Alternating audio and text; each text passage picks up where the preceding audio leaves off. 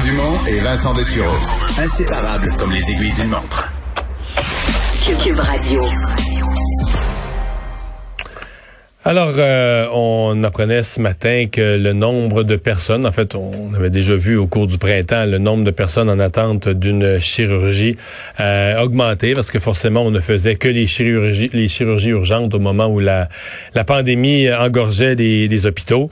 Euh, on devait faire du rattrapage durant l'été. Il semble que ça ne se soit pas produit.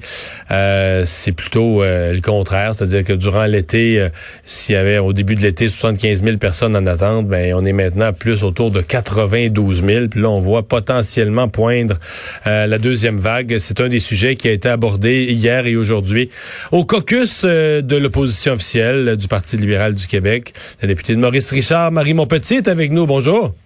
Bonjour, M. Dumont. Et euh, donc, vous avez interpellé le gouvernement sur cette question parce que là, c'est 92 000, c'est beaucoup de monde et c'est toutes sortes de, de chirurgies, dont certaines importantes. Ben, c'est une situation qui est, qui est extrêmement, extrêmement préoccupante. Vous l'avez, vous l'avez bien résumé en ce sens que c'est euh, non seulement le nombre de chirurgies en attente augmente, c'est des dizaines de milliers de Québécois qui sont en attente, mais en plus du fait que ça s'améliore pas, on se retrouve dans une situation euh, où le nombre de cas euh, de, de, de, COVID augmente, on approche d'une possible deuxième vague, donc on se retrouve dans une situation où la, la, la, la situation pourrait se détériorer, détériorer encore davantage. Donc oui, c'est très préoccupant. Qu'est-ce qui doit être fait? Parce que c'est une chose de le constater, mais comme cet été, le gouvernement semblait déterminé à faire euh, essayer de gruger dans la liste d'attente, la faire baisser, mais là on dit bah, il manquait d'infirmières, les salles d'opération sont, fermées, les infirmières tenaient à avoir leurs vacances. C'est la liste des raisons est longue pour finir finalement euh, pas procéder aux chirurgies? Ben, c'est ça, la liste des excuses est longue, on va, on va le dire comme ça, mais il n'y a, y a, pas, pas mille solutions pour mettre les bouchées doubles. Puis je, vais vous rappeler que à la reprise des chirurgies au mois de mai dernier, euh, la ministre de la Santé, McCann, euh, elle, avait, elle avait dit non seulement oui, on est dans la bonne direction, j'ai bon espoir, ça va bien aller, puis elle les a évoquées, les solutions. Les solutions, elles sont toutes sur la table. Il faut augmenter le nombre d'heures des blocs opératoires. Il faut faire des chirurgies, que ce soit le soir, que ce soit la fin de semaine. Il euh, faut conclure des ententes avec des cliniques médicales privées également.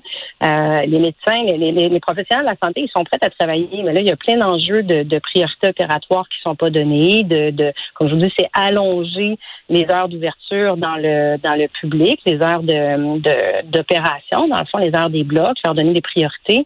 Euh, faut, faut Mais les, vous dites les, les professionnels sont prêts à travailler. Je pense que les médecins à l'acte peut-être, pas les infirmières. Là, ils sont venus durant le printemps, ils sont venus à nos micros à répétition dire on veut pas travailler, on veut nos vacances, on veut pas qu'on nous force, on a peur qu'on nous force à rentrer dans un bloc opératoire cet été. Il y en est pas question. Puis je, je nie pas. sûrement qu'elles avaient besoin de vacances puis de d'arrêter, puis après des, des semaines. Mais elles étaient formelles sur le fait qu'elles ne voulaient pas vivre une conscription dans une salle d'opération cet été, là. Je pense qu'il y, a toutes sortes de considérations syndicales aussi à travers ça. Elles sont en négociation avec euh, avec le, gouvernement.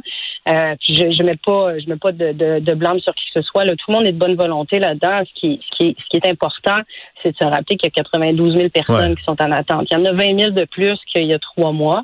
Euh, et la situation, de toute évidence, ira pas en s'améliorant. Moi, j'ai pas été rassurée par les propos du ministre aujourd'hui qui constate euh, la situation, mais il n'est pas venu nous dire d'aucune façon comment il allait la régler. Là. Hmm. Vous demandez quoi au gouvernement? Ben, qui, qui, prennent, qui prennent des actions rapides. Qui prennent des actions rapides. Qui, le, le, le ministre, là, on l'a entendu beaucoup, on a entendu beaucoup le premier ministre, puis le ministre Dubé, au cours des dernières semaines, nous parler d'imputabilité. Ben, l'imputabilité, là, ça commence par jouer son rôle de ministre de la Santé, donner des orientations à son réseau donner des orientations là, pour qu'ils prennent la situation en main, puis leur donner les moyens aux professionnels de la santé pour qu'ils puissent justement euh, travailler puis, puis, puis rattraper ce retard-là. Donc, le ministre, il faut qu'il soit, euh, je, je, vais utiliser une, une, une, expression anglaise, mais qu'il soit hands-on dans son, euh, dans, faut qu'il soit en mode action là pas euh, c'est pas juste de constater la situation. Euh, ça va chaque jour qui passe, chaque semaine qui passe, c'est c'est des patients qui s'ajoutent sur euh, sur la liste.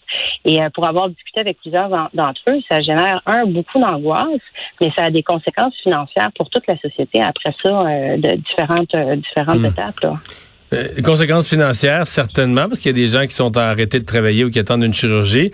Mais est-ce qu'il n'y a pas euh, carrément des risques pour la santé dans certains cas? Est-ce que vous craignez pas que dans certains cas, je sais qu'on dit qu'on fait les chirurgies urgentes, mais il me semble qu'à un moment donné, il y a une zone grise. Là. Une chirurgie est pas... Euh, dire urgente, là, vitale, mais on travaille quand même avec des maladies qui, quand on les traite pas, ou un tumeur, quand on l'enlève pas, il grossit, la maladie progresse. Est-ce qu'il n'y a pas à craindre aussi pour la santé de certaines personnes? Ben, on a vu que les délais sont dépassés beaucoup pour les chirurgies oncologiques, entre autres. Mais après ça, comme je vous dis, il y a aussi il y a toutes sortes de, dommages, je veux dire dommages collatéraux, mais par exemple, retarder les chirurgies orthopédiques. Là, ça, c'est ça, c'est des, des, des, milliers de cas là, sur la liste à l'heure actuelle. Donc, c'est des gens qui vont qui vont prendre énormément de, de, de médicaments, qui vont qui vont développer des dépendances. Donc, ça a toutes sortes d'autres conséquences, en plus, effectivement, au niveau de la productivité et compagnie. Et, et si je peux me permettre d'ajouter aussi, tu sais, quand on parle de, de, responsabilité du, du, ministre, du premier ministre, il y a aussi une autre situation où il y a une crainte de certains patients de se rendre à l'hôpital. Euh, on s'entend là, c'est pas, c'est pas, c'est pas du tout la grande majorité des cas, des cas qui nous occupent dont on discute. Non, mais je pense que ça existe. Ça existe, ça existe, parce que vous me parlez des conséquences de, de, ne pas traiter, mais il y a des conséquences aussi de ne pas, par exemple, aller voir son médecin de, de famille. Je pense qu'il y a un message qui doit être réitéré aussi de la part du ministre de la Santé de n'attendez pas, aller voir, si vous, si vous êtes convoqué pour une pour une, chirurgie, allez-y. Si vous avez un enjeu de santé, consultez votre médecin de famille, allez le voir. Ça, ça faut que ce soit répété parce que ça va être des conséquences euh, euh d'autres ordres, là, mais qui seront pas moins graves. Sinon, euh, comment s'est déroulé votre caucus? Dans quel état d'esprit est euh, l'opposition libérale?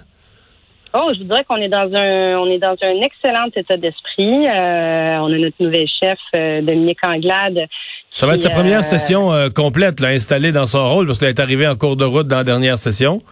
Oui, ben c'était exactement. Nous, on a eu deux, on a siégé deux semaines. Hein, à la fin de, à la fin de la dernière session, le Parlement a, été euh, euh, suspendu pendant plusieurs semaines euh, à, cause de la COVID. Puis on est, on travaillait chacun dans nos comtés à aider nos citoyens.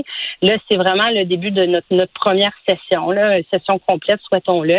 on est plusieurs à avoir des nouveaux dossiers aussi, mais on est, on est, on est très très prêts. Puis il y a beaucoup d'enjeux qui nous préoccupent, là, que ce soit justement la pandémie, la rentrée scolaire aussi qui, qui, est très chaotique, beaucoup de préoccupations chez les parents, euh, récession économique, euh, les finances publiques, euh, tout ça. Donc, je voudrais qu'on a parlé, on a abordé beaucoup, beaucoup de dossiers et on est très, très prêt à, être vigilant, à questionner le, gouvernement, les ministres sur ces différents enjeux. Marie Montpetit, merci d'avoir été là. Merci à vous, M. Dumont. Bonne semaine. Au, revoir. La députée libérale de Maurice Richard, porte-parole de l'opposition officielle en matière de santé.